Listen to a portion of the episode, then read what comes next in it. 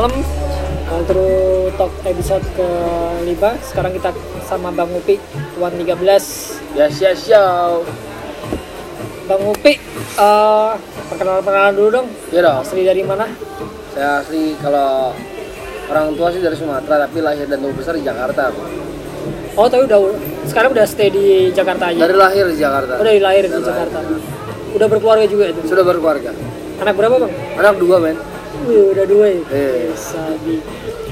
Cerita dikit awal nyebur hip hop tuh gimana ceritanya? Dari tahun berapa? Kalau nge-rap sih mungkin udah dari lama ya kayak suka suka hip hopnya cuma kayak Iya. memutuskan serius sih baru dari 2012 ya. 2012. Nah, karena sebelumnya aku tuh emang backgroundnya lebih main basket kan. oh, Main basket. Suka hip hop gara-gara basket justru.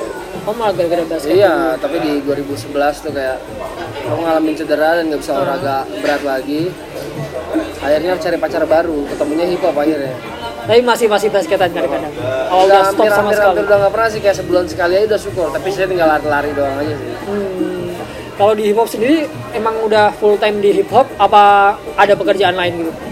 Di dua tahun terakhir aku udah full time di musik sih, tapi alhamdulillah kayak enam bulan terakhir ini aku udah mulai eh, ngurusin sesuatu di luar manggung, tapi masih musik karena aku dan teman-teman baru bikin label sendiri kan. Hmm.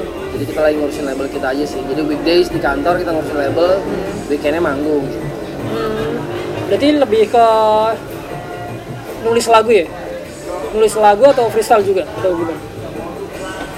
Dua-duanya sih harusnya. Dua-duanya ya? Dua-duanya sih harusnya. Itu kalau nulis nulis lagu gitu inspirasinya dari mana? Oh kalau inspirasi sih dari hal terdekat sih mas dari apa yang aku lihat, apa yang aku baca, apa yang lagi terjadi sekarang. Hmm. Eh, ya sudut pandang aku pada waktu aku bikin lagu itu jadi memang kayak inspirasi yang aku tulis justru dari hal-hal paling kecil sih kayak macetnya Jakarta, Hmm. kayak kerasnya hidup. Iya. Jadi emang tema-tema yang aku angkat justru memang tentang kebanyakan tentang conscious saya tentang sadar makanya aku temanya nggak jauh-jauh dari hidup sama bersyukur aja sih.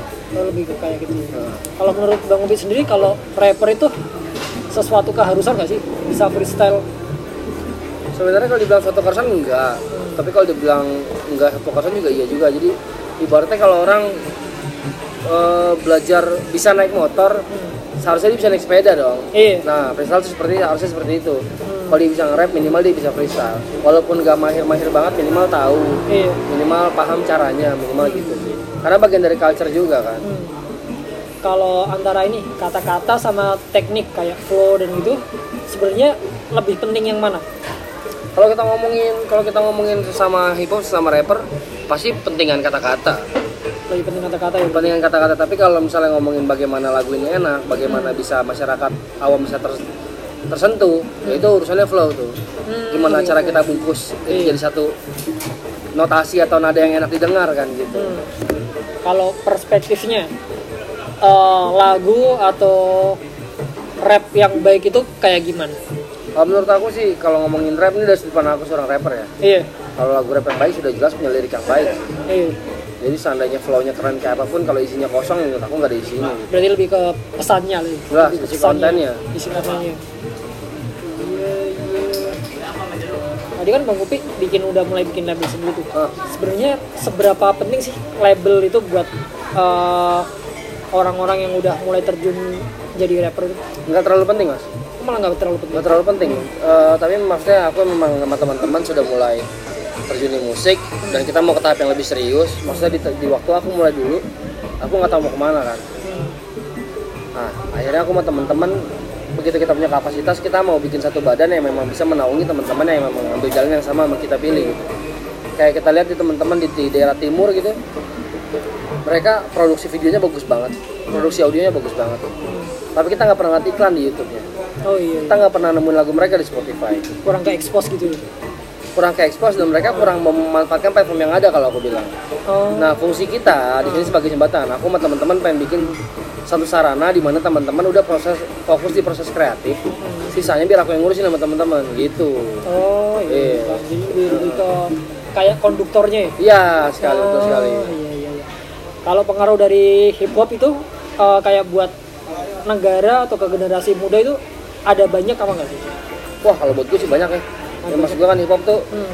pada harfiahnya punya spirit resisten punya spirit perlawanan Hmm. seharusnya hip hop ini sebagai satu media platform di mana berisikan pesan sadar harusnya untuk masuk dan Iya. ini sangat menurut gue hip hop lagi jadi pop culture Hmm. kalau hip hop bisa disampilin pesan-pesan positif gue rasa akan kena banget generasi muda Hmm. apalagi kalau secara demografi sekarang anak muda kita 60% banyaknya dibanding generasi yang sudah ada sebelumnya Iya. gitu kan Iya. jadi begitu hip hop sudah jadi pop culture di kalangan anak muda dan pelaku pelakunya itu aware Hmm. kalau bisa disempilin pesan-pesan positif atau pesan-pesan yang memang bisa membawa ini ke arah yang lebih baik gue rasa itu akan lebih mudah dicerna jadi fungsinya hip hop menurut gue penting banget sih Hmm.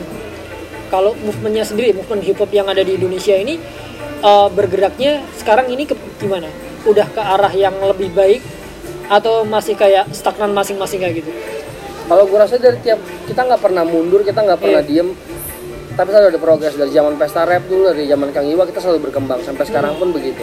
Ya buktinya dengan banyaknya kolektif-kolektif baru dengan banyaknya label-label hip hop baru dengan banyaknya tulisan baru tiap minggu. Gue rasa ini pertanda bahwa hip hop makin merata di Indonesia dan perkembangannya sangat masif.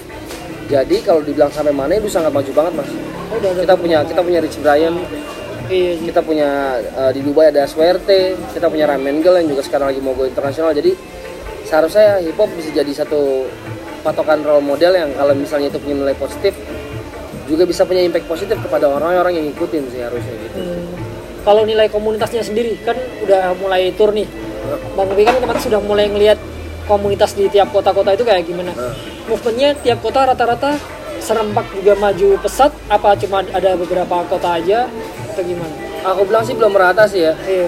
belum merata dan cara pergerakannya beda-beda maksudnya kalau kita ngomongin Jawa Tengah Jogja dan Surabaya jelas pergerak eh si Jogja dan Semarang jelas pergerakannya berbeda Hmm. kalau Jogja eh, pergerakannya dia memang lebih fokus di satu circle yaitu maksudnya ada satu circle gede yang memang orang-orang naungannya ke sana. Iya. Kalau aku datang ke Semarang, aku nggak ngeliat itu. Aku ngeliat di mana banyak lingkaran-lingkaran kecil yang mereka jalan stabil dan saling menghormati, saling bersinergi. Nah, itu kan menarik. Maksudnya fakta Iya. baru bahwa ternyata nggak perlu ada satu komunitas eksklusif di satu kota. Iya. Semarang udah buktiin itu bahwa komunitas-komunitas kecil yang ada dalam satu area ternyata bisa bersinergi dan punya warna banyak banget. Aku senang banget lihatnya. Hmm, kalau misal dilihat dari ini dari movementnya ini sebenarnya potensi buat hip hop jadi buat jadi full time buat kerja gitu buat berpenghasilan bisa nggak sih? Aku mau jawab bisa, tapi aku nggak bisa Iya. garanti. Soalnya Aku- jelas juga kan masing-masing kota Betul, betul. Iya. Aku mau jawab enggak, tapi udah aku udah dua tahun tiga tahun terakhir menggantungkan hidupku di musik gitu. Iya. Ya anakku sekolah dari musik, biaya hari-hari di rumah juga dari musik. Hmm. Jadi sebenarnya kalau aku ambil analoginya mas, aku tiap pagi tuh beli sayur ya, tukang Iya. sayur gerobak ya. Tukang sayur gerobakku itu anaknya kuliah sampai tiga-tiganya sampai kuliah sampai satu gitu. Iya. Itu tukang sayur loh, tukang sayur Iya. keliling. Terus gimana caranya kita mau takut gitu? Iya. Musik nggak bisa ngidupin. Wah, tukang sayur aja anaknya bisa kuliah loh. Iya, Jadi sarjana. Ah, Terus ketakutan kita apa gitu? hmm. Aku rasa kalau prosesnya bakal bohongin hasil sih. Kalau Iya. emang niatnya baik, insya Allah hasilnya baik. Iya. Kalau emang kita ikhtiar dari awal, gue mau total di musik, saya yakin jalan terjadi juga dari musik pasti. Iya sih. Gitu ya. Kalau tentang harimau Sumatera, ini Ah. ada makna apa nih di harimau Sumatera? Kenapa eh, albumnya namanya Harimau Sumatera? Kalau pada awalnya itu cuma buat jadi alter ego sih. Hmm. Karena aku kan orang Sumatera. Kalau mau ngambil satu identitas dari Sumatera yang galak apa ya? Iya. Ya cuma harimau Sumatera.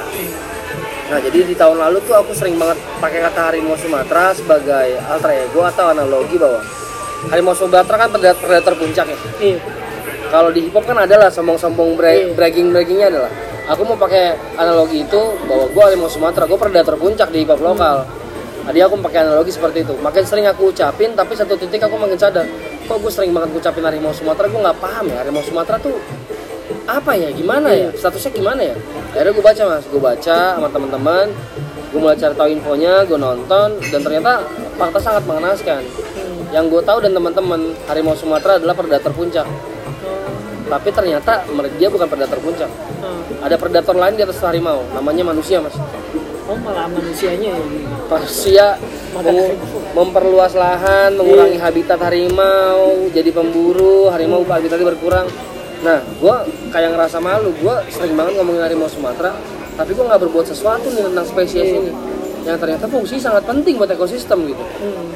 ya udah akhirnya gue kayak terpanggil lah gue terpanggil untuk bikin satu lagu yang gue dedikasikan untuk harimau Hmm. ya ter, eh, terciptalah lagu Roar ini jadi di situ gue makin gue makin mantap bahwa gue mau pakai kata gue mau pakai tagline album gue harimau Sumatera selain gue adalah putra dari putra Sumatera kedua harimau itu adalah predator puncak Oke.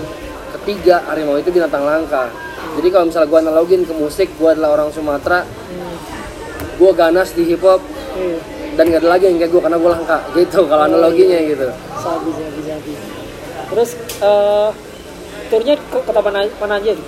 Sekarang Eh, kota keberapa ini? Semarang ini kota ketiga Ketiga. ketiga jadi kita kemarin sudah Surabaya Jogja Hmm. hari ini Semarang besok langsung lanjut Cirebon Totalnya ada berapa kota ini? kalau Jawa kita emang pakai cuma empat sih Oh cuma empat kota. cuma empat kota sih Berarti terakhir besok Cirebon itu. besok Cirebon bulan depan kita lanjut Sumatera Oh baru nyebrang ke Sumatera. Iya. Sumatera ada berapa kota? Sumatera ada empat kota juga ada Lampung Pekanbaru Medan sama Aceh Hmm.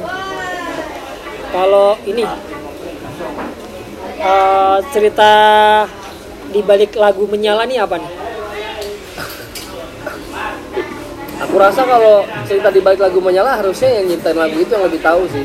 Karena itu lagunya Roy Ricardo kan. Oh Roy Ricardo. Jadi aku nggak tahu makna di balik lagu itu, tapi yang pasti ada satu lirik di, di, di kalimatnya lagunya dia. Gua di atas 100 lu masih 13. Yang mana aku sebenarnya nggak terlalu peduli ya. Tapi karena memang orang-orang di dunia maya ini netizen suka menghubung-hubungkan cocok logi cocok logi. Iya. Bang, bang, lu dikatain nih bang di lagunya dia bang, nih bilang dulu masih 13 nih bang. Udah akhirnya dari situ mulai kayak timbul percikan-percikan api, akhirnya terjadi konflik lah aku sama Roy. Oh gitu iya. akhirnya aku balas, akhirnya aku rilis lagu judulnya Move Hmm. gitu. Iya. Jadi emang ya mungkin bisa dibilang sebagai balas, bukan balasan sih kalau lagu lagu Move aku itu lebih kayak statement kali. Lu jangan senggol-senggol gue. Oh, gue harimau Sumatera. Kalau gue datang nyalain tanda bahaya. Iya. Gitu. Jadi setelah Roy rilis lagu menyala, aku rilis lagu Move gitu. Oh gitu. Kalau ini nyinggung-nyinggung ini, sebenarnya beefing di tiap kota itu perlu nggak sih? Beefing di tiap kota nggak perlu. Hmm. Kalau menurut aku nggak perlu. Maksudnya di tiap kota tuh internal atau kota ini dengan kota lain? Enggak, lebih ke internal. Jadi internal di dalam kota itu. Seringnya gitu. Kalau sebenarnya kan beef di hip hop itu adalah satu platform yang sehat kan. Iya. Maksudnya kalau kita lihat b-boy, Iya. ya b-boy kalau dia nggak suka ya udah battle aja sama gue. Iya. Kita kelarin di sini, tapi abis itu udah. Iya. Seharusnya di hip hop juga, seharusnya di rap juga seperti itu sih. Tapi kan yang terjadi sangat disayangkan kalau sampai satu lingkaran ada beef atau ada satu konflik Hmm. yang mana jadinya pertarungannya cuma dalam lingkaran kecil. Hmm. Seharusnya musuh kita industri besar di luar sana.